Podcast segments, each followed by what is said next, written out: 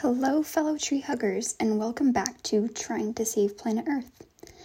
I'm your host, Amanda Semmel, and today on the podcast, we are starting a new series about the not so infamous Arctic cold water reef ecosystem.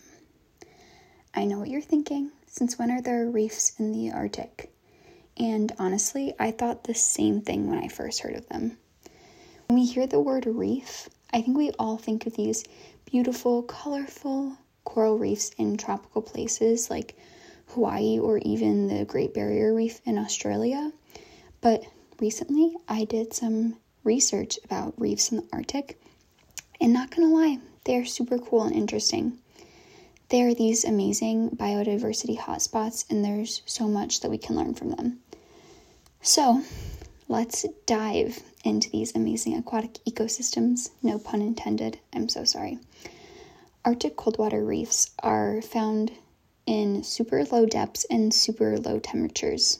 Pretty obvious, right?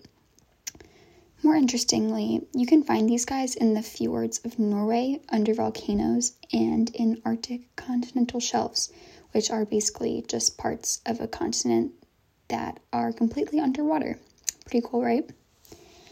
Now that you know where you can find some of these super cold reefs, let's get into a quick overview of what you can find there. Researchers have referred to Arctic cold water reefs as biodiversity hotspots, and rightfully so. The reason for the extreme number of different species that can be found in this ecosystem is because of the abundant amounts of food and shelter it provides for the critters living in it.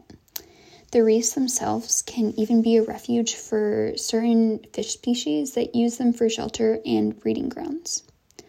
All these amazing species interact with other species within the ecosystem to help it thrive. We'll get more into these relationships in another episode. Also, in other episodes, we'll explore the different ecological processes that go on in Arctic cold water reefs, along with how us amazing humans have started to destroy them, and more importantly, what we can do to turn back the clock. Because after all, we're here just trying to save planet Earth.